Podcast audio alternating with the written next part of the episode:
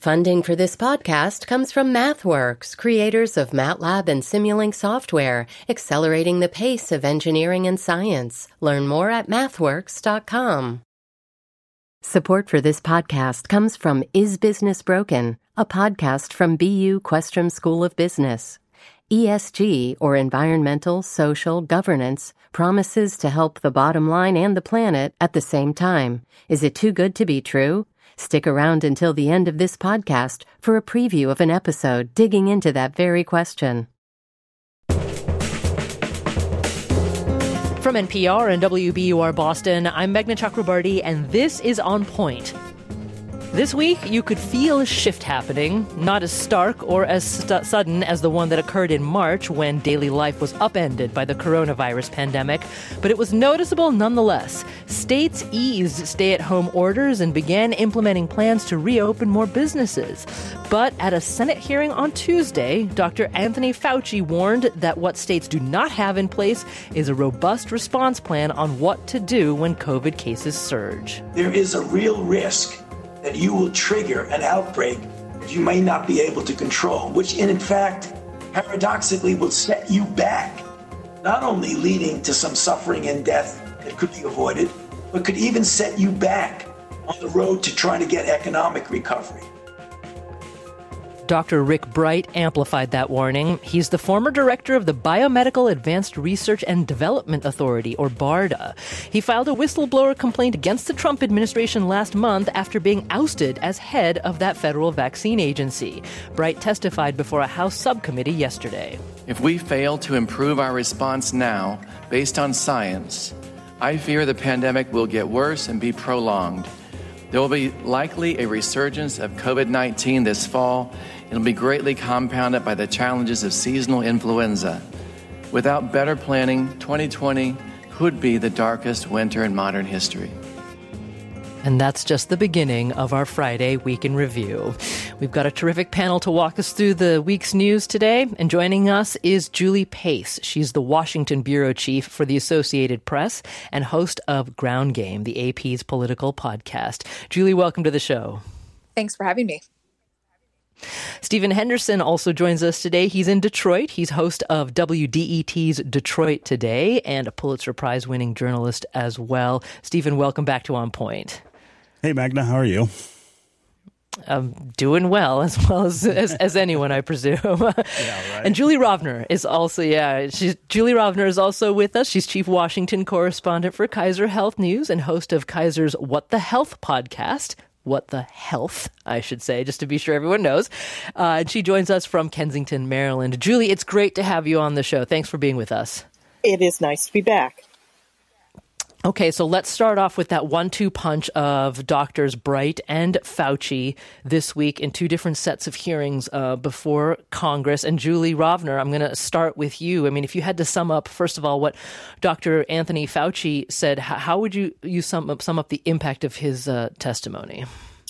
Well, I, this was, of course, the first time we got to hear him speak at length without having the president, you know, two feet behind him ready to come up and interrupt. And he basically said, what he's been saying for a while, which is that we really need to solve the public health problem before we can solve the economic problem. And he worries that we're rushing to sort of solve the economic problem and the public health part might come back to bite us. If everybody gets sick or if everybody's scared to go out because we don't have, you know, a really good national plan, that's not really going to fix the economy. Mm. And we'll talk about um, national plans or the lack thereof in a second. But Julie Pace, do we know, do we have a sense as to how uh, the senators whom Fauci was speaking to, how they responded to his his, his quite somber warning? Well, certainly a lot of the Democratic senators and uh, some of the Republican senators um, were quite taken with his comments. I mean, it was it was quite an impactful hearing. You know, Fauci is someone who, though he has been thrown kind of into the political uh, mix during this process remains uh, widely respected by uh, people in both parties, remains widely respected by a vast majority of the American public, and and to hear him talk about uh, the roadblocks ahead, to hear him talk, you know, in very somber terms about how long we really have to go, I do think made an impact, and I think it was also the the the setting that this happened in. You know, this was a hearing that happened almost entirely remotely because Fauci and other witnesses, as well as some of the lawmakers, were testifying and asking questions from their homes because of the public health concerns. So you could you could just feel the gravity, I think, of of the situation during that hearing. I would fully agree that for, for Americans who were watching, even if even for politicians with the greatest sense of bravado, there was inescapable visual evidence that everything has changed. I mean, we're having hearings that are done uh, remotely, just like how you know tens of millions of Americans have been um, forced to to change their daily life and work habits. Now, Stephen, what I really want to hear from you is, um, you know, we played that bit of tape from Dr. Fauci a little earlier, and he and he was warning. He said states are beginning to relax their restrictions, but they do not have in place robust plans on what to do when those COVID cases start surging again. I mean, how does that mm-hmm. how does that land in Detroit? Uh, it's very frightening. I think uh, is the the right way to describe it. Um, uh, we have, like many other states, started to relax some of the restrictions here in Michigan. People are starting to get back out uh, and mix around with other people a little bit in parks and places like that. Um, you know, we don't have a plan if we see another big spike in cases. We, we continue to see lots of cases still, of course, here in Detroit, and and deaths uh, continue to to just sort of mount each each day. I think you've got a lot of people who are holding back from engaging in this this relaxed restrictions. A lot of people still just staying at home, but for those who are out and about, you know, the question is it's kind of like a time bomb, right? And it's ticking in the background. Mm and you're waiting to hear about whether we go back to the days of you know uh, hundreds of deaths in, in in a day, which was where we were just a few weeks ago. Right. So, Julie Rovner, um, uh, as all three of you know, it has been discussed ad nauseum that really a robust plan that allows for the reopening of states and the and their economies and um, the staying open requires immense testing, immense contact tracing, a ramping up of uh, of capacity in the healthcare systems within each of those states. I'm not sure any state has actually achieved that. So, short of that, are we looking at a future where when those surges come again in fall and perhaps in the winter, that will we just go back to a sort of an emergency flatten or flatten the curve scenario like we're in now?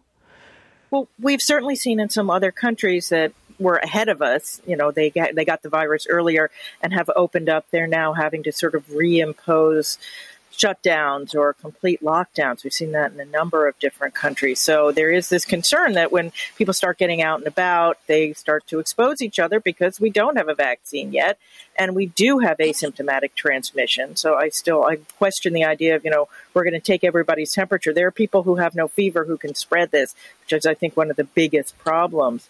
Um, but we also need a, a national uh, we don't even really have state plans. Right now, we have a number of states that are partly reopening. They're reopening in parts of the states. The state I live in, Maryland, is doing exactly that. Parts of the state that have fewer cases are reopening more than I live right adjacent to Washington, D.C. We're remaining in shutdown. But that's not to say that people in my county can't go to the next county over now and possibly spread it there. So it's really hard to, to keep this bottled up when we don't know who has it. All right, and so that it just makes what uh, Dr. Rick Bright told uh, the House subcommittee just yesterday that dark winter that he foresees for for the United States that much more um, concerning. Julie Pace, first of all, remind us, um, uh, if you could, for a second, who Dr. Bright is and why he was even testifying before a House sub- subcommittee.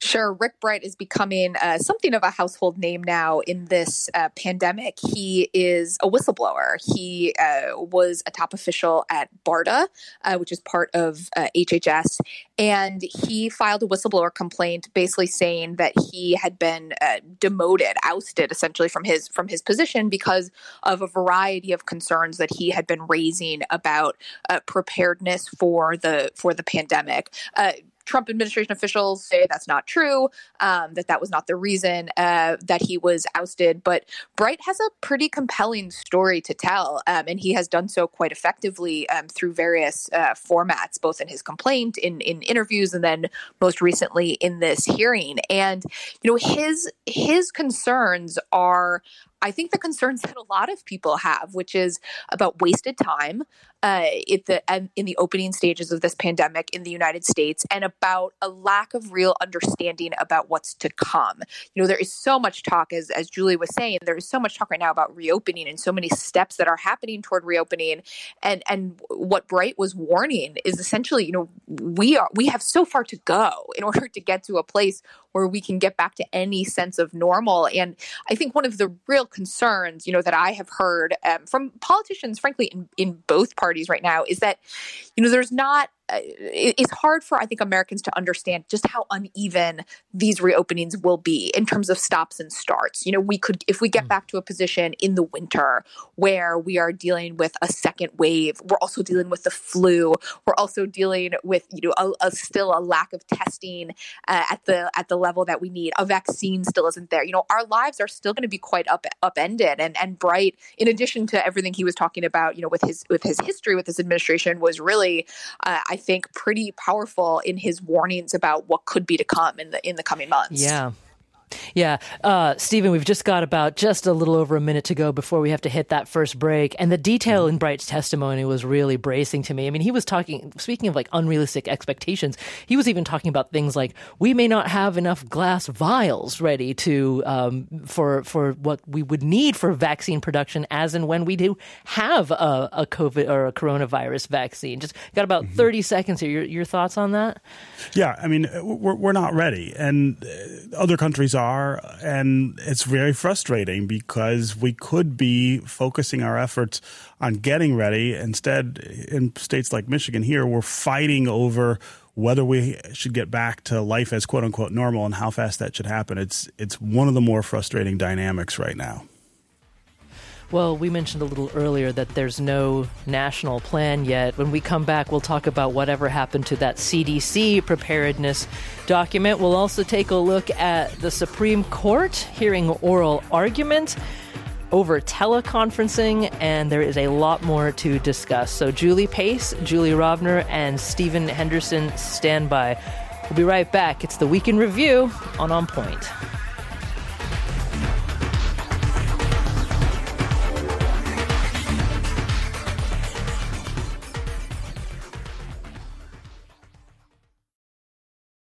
Support for the On Point podcast comes from Indeed.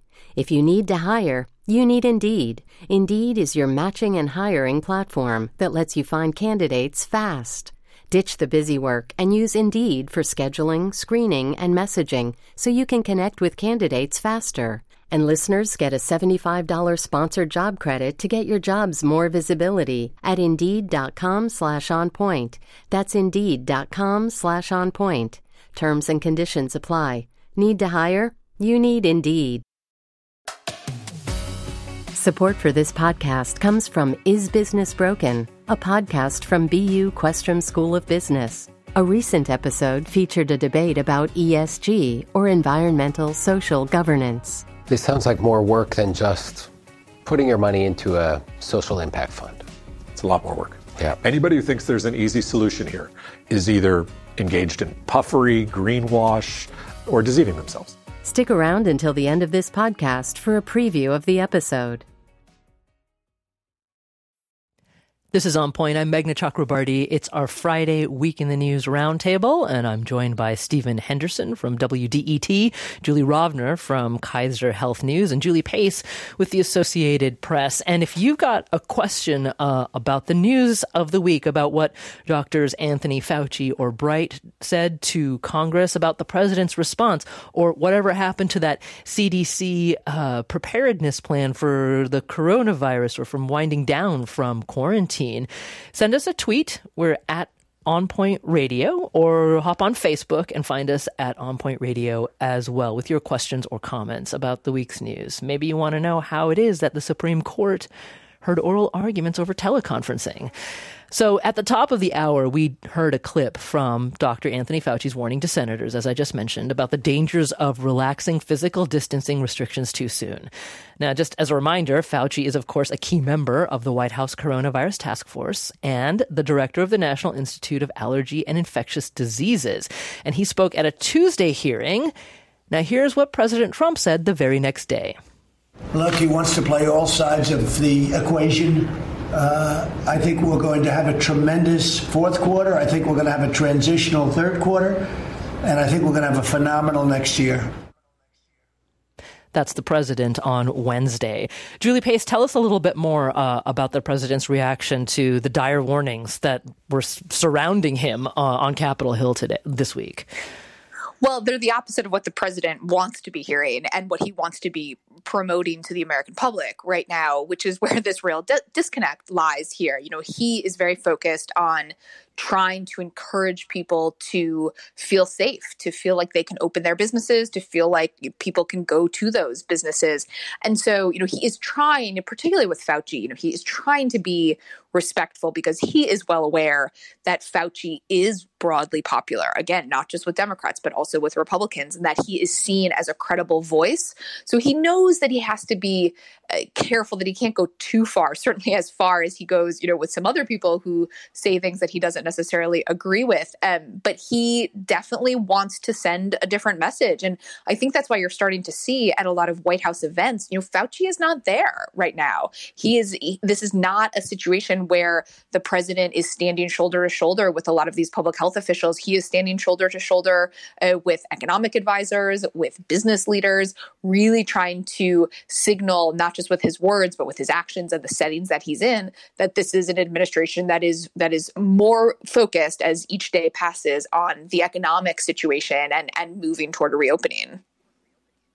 Julie Rovner, it's hard not to feel a certain frustration when you we hear the president look at the nation's head of allergy infection and infectious diseases and say he's trying to play all sides of the equation. I mean, it, to me, it's it, it's example after example of how the lack of synergy, decision making synergy between uh, scienti- scientific and medical expertise and political leadership in this country is is is the albatross around our necks. And I just want to put like the politics aside for a second, but how damaging is that? It seems like that the we have the president playing against the advice of or the testimony of his own top medical experts.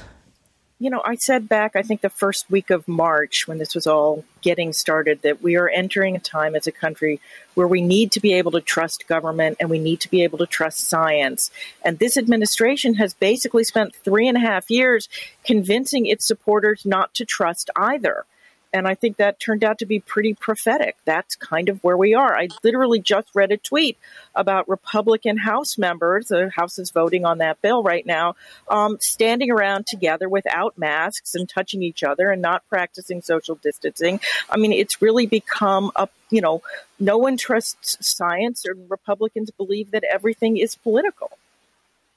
Yeah. So, Stephen, I also wonder I mean, how is the average American supposed to navigate that, right? Because we're all having to make decisions every day about our own health and safety, the health and safety of our families, of, of our communities. Where people are losing loved ones and and we're looking for leadership uh, anywhere we can find it. It just seems like it's so much harder for us collectively to do the right thing. No, it really is. And, you know, at the state level, we have that same kind of tension playing out where our governor here in Michigan is taking the advice of medical experts and public health experts to try to shape policy and decide how much should we be re-engaging at this point with the economy with each other and you have republicans who control the legislature who have not taken any of the advice that the public health experts have been saying, but have a group of economists who are informing their approach to all of this. And they keep saying, well, we're ready to go back to this instead of what we've been doing. I think the confusion that a lot of people are feeling is, you know, it owes to that mixed messaging. You have one side that is saying that public health is the most important thing that we can use to inform what we do, and the other side saying, well, really, it's it's economics and it's economists and people who are thinking about money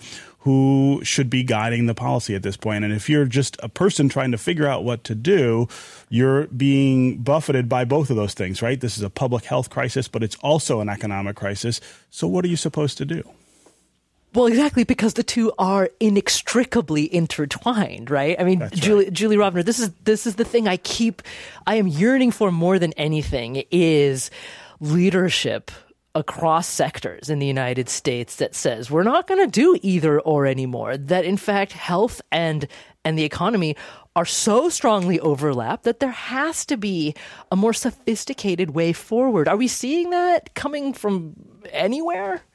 we're really not. You know, those of us who sort of cover health and science would be looking to the CDC, the Centers for Disease Control and Prevention, and we're just we've not had a briefing from the CDC since March. Um, we've had the CDC guidelines with which Julie Pace can talk about more because the AP got a hold of the early copy, and then what was eventually put out was uh, not nearly as detailed. I mean, we're not really getting the science leadership that we would normally get and then you overlay the economic part over top of that. But there's, you know, the the Trump administration has made it very much a goal to turn this all back to states and even cities and even towns.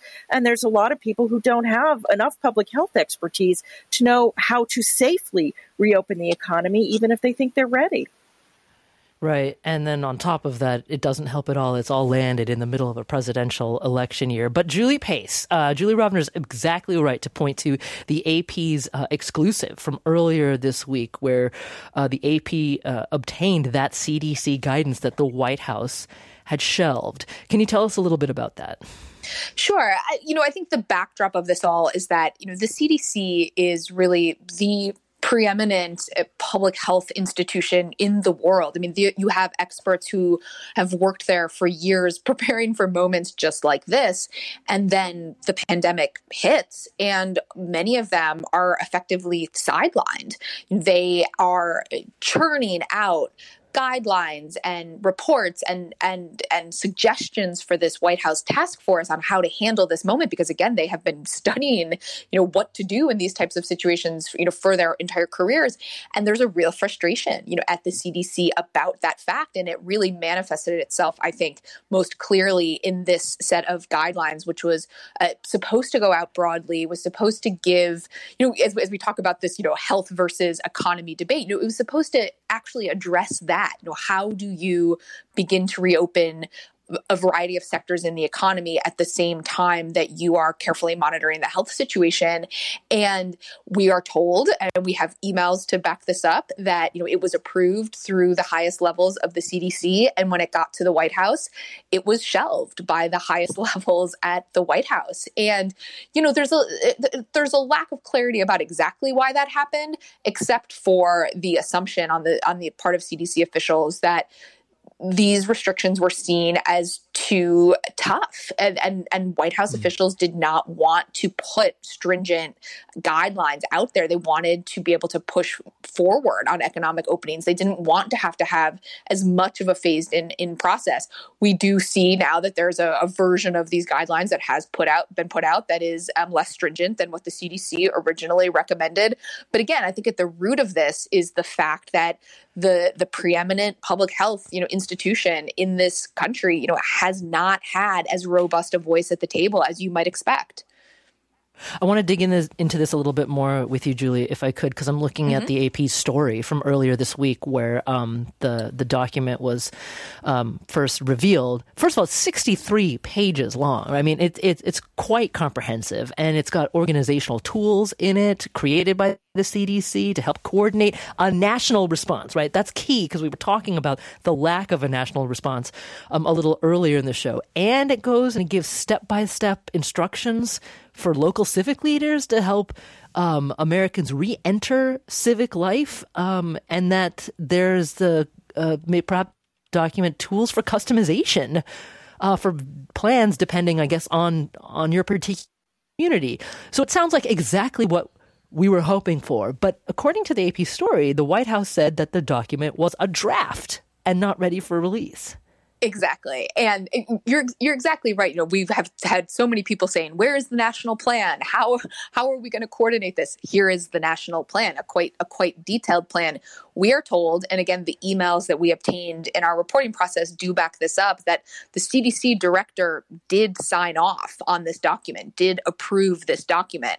At some point in the process, uh, that story changed, and the White House officials have said, in fact, he did not sign off on it. This was only a draft. We wanted it uh, sent back for further review. Uh, we wanted to uh, to have changes made to it. And again, this really frustrated officials at the CDC who went through the exact process that they were told to do. They, they were told to uh, come up with this document, a national plan to to make it quite comprehensive, to also make it, you know, to this point that has come up here about states needing some flexibility because we are such a large country with urban, rural, suburban areas, you know, to have some flexibility to be able to modify it to, to the needs of your exact community. They did exactly that. They got sign off from their director. And then when it flowed through the political process, they were told you know, not good enough. Mm. Go back to the drawing board or or really water this water this down. Yeah, um, one more question, uh, Julie Pace, ab- about this. I don't know if you've had time to look at what the White House uh, did release or what the CDC did did release. Um, I, will I'll admit I haven't had time to dig through it, but I mean, how different is it from the original document that the AP obtained? yeah it's different and and we've seen this we've seen this in a couple of other instances as well that there is uh, in the white house is focused on on more flexibility for the states. They are focused on uh, fewer restrictions and essentially being able to say, you know, broad stroke guidelines, make the decisions as you as you will. And what the CDC guidelines were trying to do, the original CDC guidelines, what they were trying to do is uh, provide much more stringent metrics. You know, if you if you meet this criteria, you do this. If you meet this next criteria, you do this. And the White House has consistently kind of tried to back away from situations like that. Mm. I'm Meghna Chakrabarti. This is on this hang on for one second, Julie. I'm Meghna Chakrabarti. This is on point. Uh, just the housekeeping I had to do there, Julie Rovner. But go ahead. That's fine. um, you know, I think what's important to remember about sort of what the what the original CDC document said and what these sort of new fact sheets that they put out say is that the CDC was trying to do what are you know what are called best practices. So a lot of the things said you know you should do this and you should do that um, because those that's what the best practice would be for these situations. And there were you know very detailed lists for schools and child care centers and retail outlets and restaurants. Um, and basically, what the White House had sort of turned it into is a um, here are some good ways that you might do this. So it, it wasn't even so much that they were prescriptive. They were only prescriptive in the sense of if you really want to do this right, here's how you would do it. And now it's much more of a here's some things that you could do. So, uh, Stephen, I'm going to come to you in a second, but but Julie Rovner, I'm taking a deep deep breath here because I don't know how else to ask this other than why why would the White House do this? I, I, I just, I, as a citizen, I just do not understand because it seems to me that the, these are the kinds of guidelines or guidance that we would need in order to quickly re- uh, or, or reopen the economy as quickly as possible, which is indeed the White House's central focus. But the guidelines, the original guidelines, the, the best practice guidelines, a longer document, made it look like things are really scary and really still dangerous. And things are still really scary and really still dangerous. But the White House doesn't want to send that message. Yeah. Stephen, you've been really patient here. Jump in. What do you think? yeah, you know, I mean, I, again, there is there is a way to accommodate all of these things, and it's important, I think, to keep in mind that for the average person, this is a crisis on two fronts. You know, you do have this incredible public health issue, which is taking people's lives and and forcing us to to change the way that we live among each other. But you also have this incredibly damaging uh, economic crisis that's unfolding, and and the confusion I think uh, comes from this this tension that has been created between those two things that in most people's lives uh, contradicts the way that they have to, to think about it and the way that they that they have to live. People have to be able to manage both of these things in a way that doesn't risk either to the point of uh, you know extreme long-term damage. And it's really hard to watch the government not be able to to navigate that in a in a sensible way and give people advice consistent advice about how to get back to some sort of equilibrium between those two those two poles. Uh, eh, we haven't done it at the federal level, and we sure have not accomplished it. Uh, at the state level, in, in many cases, and and what I fear is that we are headed for really bad news in lots of states about new cases mounting and deaths going back up because we've done this in such a haphazard and sloppy way. Yeah. Well, and I mean, at the state level, since you mentioned it, we've got some basically an ad hoc system of state reopenings. The Wisconsin Supreme Court overturning the uh, the state stay at home order there. And look, mm-hmm. we've got about a minute here left before we have to head into our next break, Stephen. Can we just put some concrete reality on this? Just describe to me what impact all of this has had the, the disease and the economic fallout in Detroit. Well, the public health side in Detroit is the saddest story. We have uh, an enormous number of people who are sick, and we have dealt with more death than than any other place in the state, and and and more than many other cities as well. I don't know that there's anybody in Detroit who hasn't been touched very personally by by the public health side of this. I have seven people uh, that I knew before this who are now no longer with us uh, because of COVID nineteen. Uh, the economic side is is just as bad, uh, but I, I, think it's overshadowed in most people's minds because we can fix the economy at some point. You can't bring people back from the dead. Well, Stephen Henderson, Julie Rovner, and Julie Pace stand by for a moment. We've got much more to talk about in the week in review, so we'll do that when we come back. This is On Point.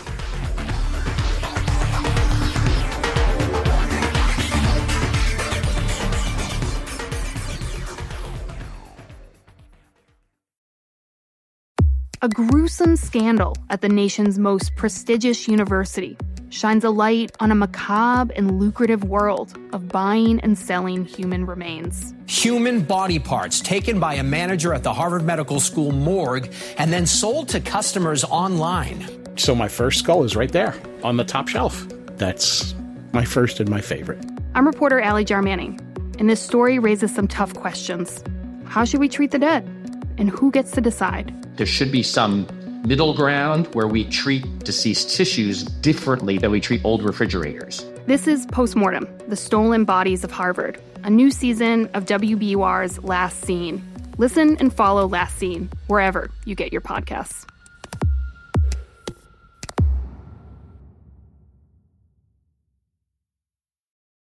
This is On Point. I'm Meghna Chakrabarti. It is Friday, so therefore, yes, it is time to take a look at the week in review. And joining us to help us do that is Julie Rovner. She's with us from Kensington, Maryland. She's chief Washington correspondent for Kaiser Health News and host of Kaiser's What the Health podcast. Julia Pace also joins us. She's with us from Washington. She's Washington bureau chief for the Associated Press and host of Ground Game, the AP's political podcast. And Stephen Henderson is with us from Detroit, Michigan. He's host of Detroit Today on WDET and a Pulitzer Prize winning journalist as well. And we've got now in the studio on point producer Dorey Scheimer, who's been uh, keeping track of social media comments and questions about the week's news. So, Dorey, what have you got? Yeah, from Yolanda Perez on Twitter. She's asking, you know, we're seeing other countries go back to school, but here in the US, she asks, how come those other countries haven't reported children having inflammatory disease and COVID 19 like symptoms like we're seeing here in the US? Good question. Julie Rovner, do you want to take that? That is a good question. You know, it, it's worth reminding people there's so much we still don't know medically about this disease, about the virus that causes it, about what happens after you get better. We still don't know how long, if, if we assume people are immune once they've recovered, but we don't know for how long. Um, we don't know what level of antibodies they need. And obviously, you know, they're only just linking this uh, child disease back to COVID 19. So it's possible that it's shown up in other countries, but it just hasn't been noted as being related to this. So is it is it basically the best practice right now is anytime there's a new correlation made that scientists and, and medical experts need to go back and look at previous cases, Julie, to see if, if they retroactively um, experience the same thing? Yes, I'm sure they will be doing that. The American Academy of Pediatrics, you know, here in the U.S., has put out an alert to doctors to, to be on the lookout for this, particularly for pediatricians, obviously, who are going to be seeing these cases. Um, but we don't necessarily know, you know, what's uh, happening in other countries. We, but the important point is we don't know that this hasn't happened in other countries. It, it, it still seems extremely rare, even among the people who get this disease, even among the children who get this disease, and which are not very many. So it's possible that it just hasn't been noted yet in other countries. Okay.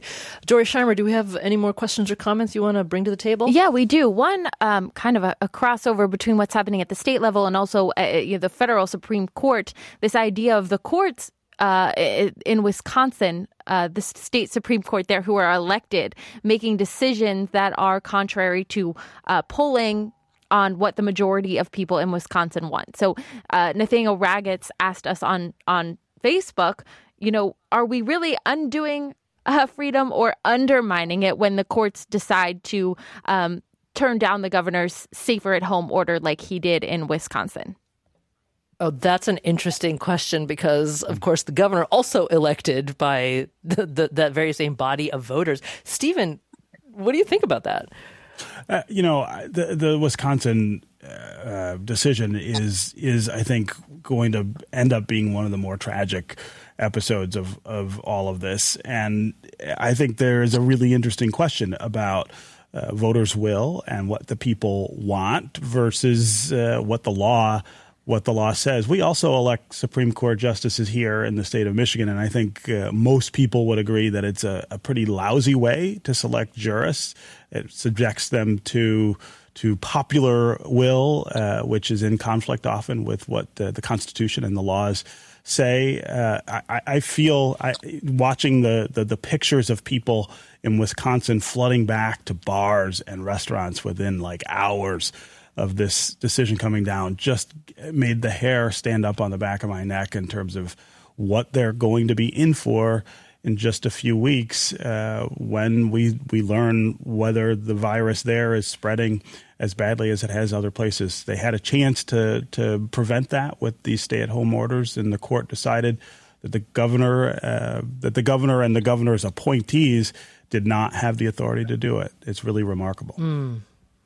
Well, let's pivot uh, for a moment just to to the High Court itself in Washington because they heard oral arguments on a number of cases this week uh, over teleconferencing, so working remotely, as are millions of Americans. and uh, Julie Pace, your your your quick thoughts on um, it, it, there are a bunch of cases. I don't know if you have a favorite case that, that the justices heard this week, and you want to talk about that. Yeah, sure. So this was a big week for the court, um, and a big couple of weeks for the court, based on just the technological aspects of this. You know, the court is uh, this this institution that has been extremely resistant to uh, technology, to any kind of sort of live streaming of their arguments, and because they were all forced to be hearing cases from home, they did decide for the first time to allow live streaming audio, which was really just fascinating. I think for a lot of Americans to listen to the voices of these of these figures who uh, whose names we know, but frankly are not you know really public in the way that certainly our our politicians are.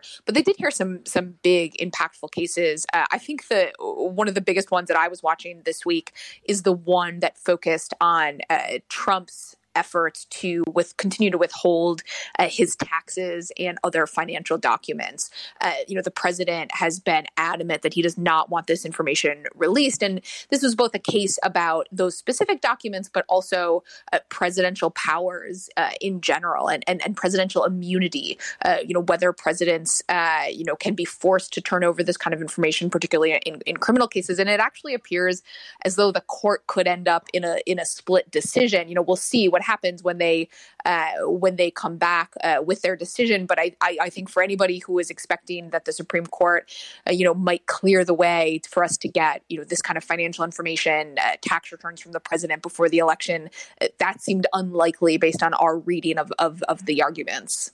Right, You know, and in Meghna, fact, that I- case, uh, Stephen, just one, just one quick second. I'm going to turn right back to, to you, but I just wanted to uh, sort of share a quick thought that I had uh, about what Julie said. That case, uh, I mean, that's one that really has ramifications well beyond the presidency of Donald Trump, and we're talking about about how much protection does the office of the presidency of the United States deserve? I mean, one can imagine an entirely different scenario.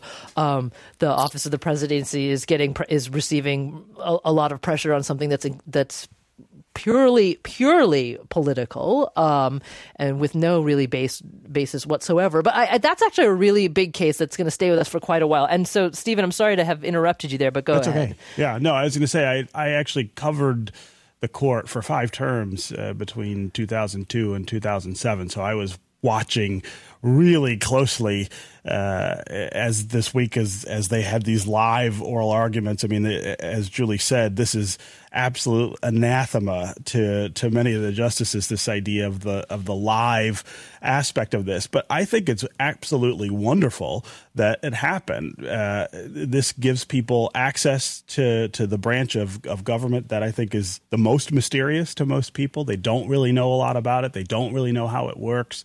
Uh, you could sit there and listen at just as if you were in the in the courtroom.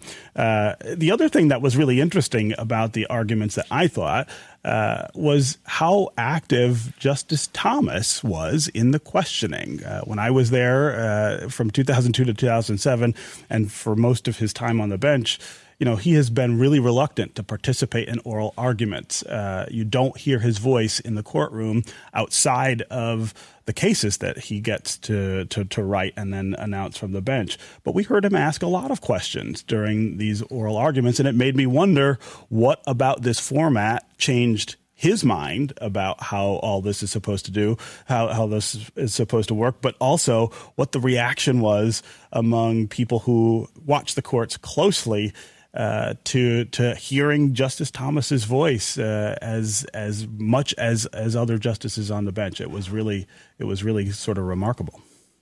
That is fascinating, right? Because there are many, many, many oral arguments in the past where he's just been silent, right? Hasn't even He- asked a single just- question. To, That's right. Uh, Yeah, I and- and so make- three look, questions I- while i I'm- was at the court.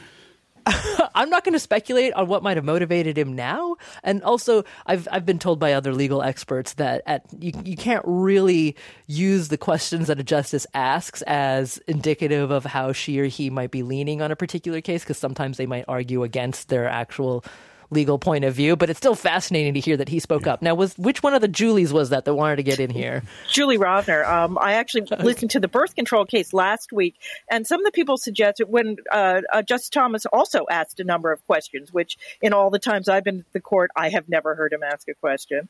Um, and someone suggested that it may be a different expectation because Justice Roberts was going down and basically calling out everybody's name to see if they had any questions. And so there was almost the expectation that if you were called on, you would ask a question. I have no idea if that's why, but it certainly seems uh, one plausible explanation. Oh, that's so fascinating. Okay, wow. Well, so let's swing back to for a moment to the economy because I did want to touch on a couple of things there. There, one is that Fed Chair Jerome Powell giving that very gloomy economic forecast, unless there's decisive continued uh, government action, and then the House unveiling a three trillion dollar relief plan. Uh, Julie Pace, can you talk about that a little bit? Sure. I mean, it's a really eye popping uh, sum of money that we're talking about here. Uh, part of the reason why the House, though, is moving forward with this, why Democrats are moving forward with, with this uh, and, and so quickly, is that they don't expect it to pass. This is largely a messaging bill from the Democrats. This is a way for them to lay down some markers on some key areas and try to open negotiations really with Republicans on a on a, a next wave rescue package. You know, where Democrats are trying to pressure Republicans are uh, on a couple fronts. One, state and local governments. They the bill, the three trillion dollar bill, has one trillion dollars for state and local government, governments because that's where we're seeing a lot of the pressure points on the economy right now. Uh, there's also money in there for individuals, so more direct, you know, checks to to individuals. Not a lot, interestingly, in this Democratic package for industry, for businesses. And I think, you know, two reasons for that. One, I think Democrats want to show that that they are, you know, on the side of, of working people, that they are on the side, again, of these state and local governments. And they really want to put it on Republicans to say, hey, if you want to stand up and help big business, you know, you're going to be the, have to be the ones to put that on, on, the table. So again, I mean, the way you want to think about this bill is it's, uh, even though the, the sums of money are historic, you know, you want to think about it as the opening gambit, I think, in a negotiation toward what, what Congress may ultimately do in the coming weeks. I'm Meghna Chakrabarti. This is On Point. Stephen Henderson, your response to that? I mean, I, I, I take Julia's point. You plant your flag as far out as you can and see where you end up.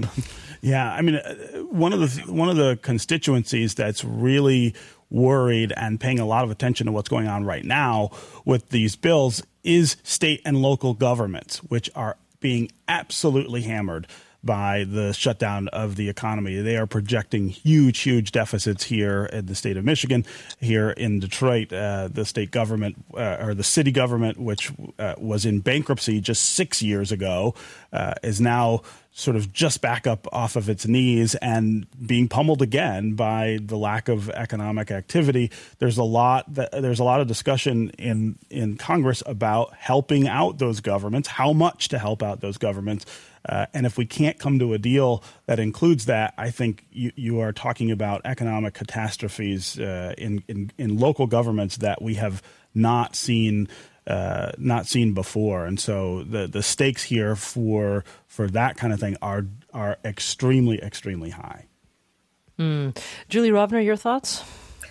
Yeah, I think this, you know, the federal government doesn't have to balance its budget, but almost every state does. And this is going to lead to enormous cuts that we're already starting to hear about from governors and, and mayors um, and, and council people about, you know, cuts to safety programs and teachers and firefighters and, you know, things, basic services that we all rely on. If the states really take this big a hit, they're going to have to cut back on a lot of, of very important services, including public health. So at some mm-hmm. point, you really are cutting off your nose to spite your face.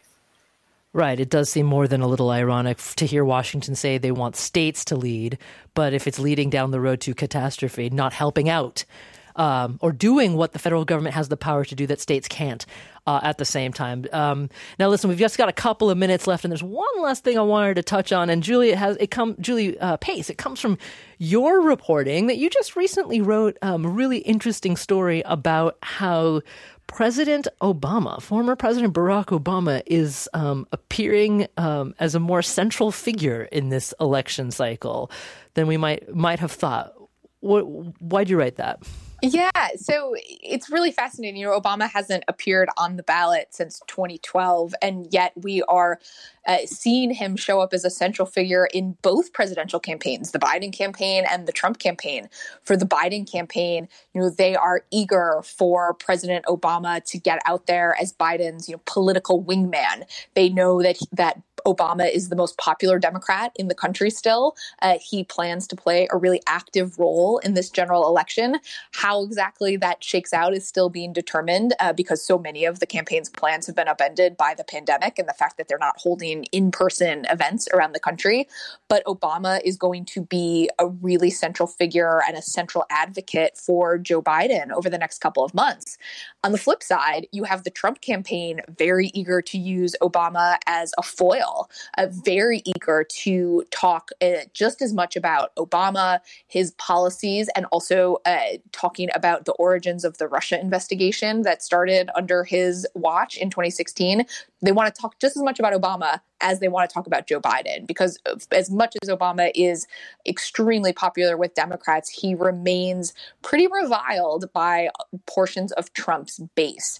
And that is what Trump is trying to do rally that base, uh, get them motivated, even in the middle of this pandemic, sort of throw red meat to them. And he knows that Obama is, is a real way to do that. So, you know, as someone who covered, you know, the eight years of Obama, it is really uh, kind of fascinating to watch us go back to those days now. Uh, even after he's been out of office for more than more than three years.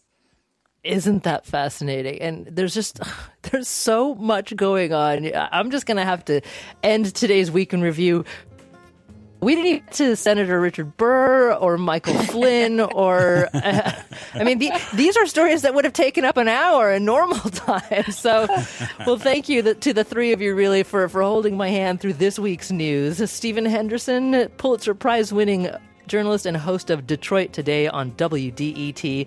Stephen, thank you so much as always. Thanks for having me, Meghna and Julie Pace, Washington bureau chief for the Associated Press and host of Ground Game, the AP's political podcast. Julie, it was great to have you. Thank you. Thanks for having me. And Julie Rovner, Chief Washington Correspondent for Kaiser Health News and host of Kaiser's What the Health podcast. Julie Rovner, thank you so very much. Always a pleasure. I'm Meghna Chakrabarti. This is On Point.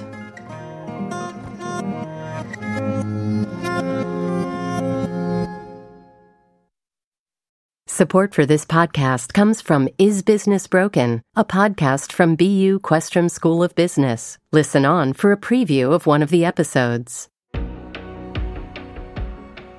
Can Profit Motive save the planet? Is a company that takes the climate into account a better investment? How about one that pays workers a living wage and champions transparency and board diversity? That's the idea of ESG, or environmental social governance. Sounds like a wonderful story. You can make more money, you can save the planet at the same time. Almost no one is going to turn that down. It's a story that Andy King of Questrom and Veet Henisz of the Wharton School challenged during a recent event at Questrom. Professor King played the critic who says these are problems for regulation to solve, not markets. As a famous economist said to me, you can't fix externalities with the profit motive because the profit motive is not linked to externalities. Externalities are the byproduct of pursuing profits. So you can't fix them by getting people to even look harder at profits. Meanwhile, Veet emphasized that ESG can be an important part of the solution. Regulation matters, and we need better regulation. And we need to reallocate trillions of dollars of capital over time to the climate transition alone, forgetting social justice, racial justice, and other ESG issues. We're going to need the profit motive for that. No government regulation is going to reallocate tens of trillions of dollars of capital alone. It's going to be investors who are looking at current government regulation and future government regulation and trying to connect the dots. Find the full episode by searching for Is Business Broken wherever you listen to podcasts and learn more about the Mehrotra Institute for Business, Markets, and Society at ibms.bu.edu.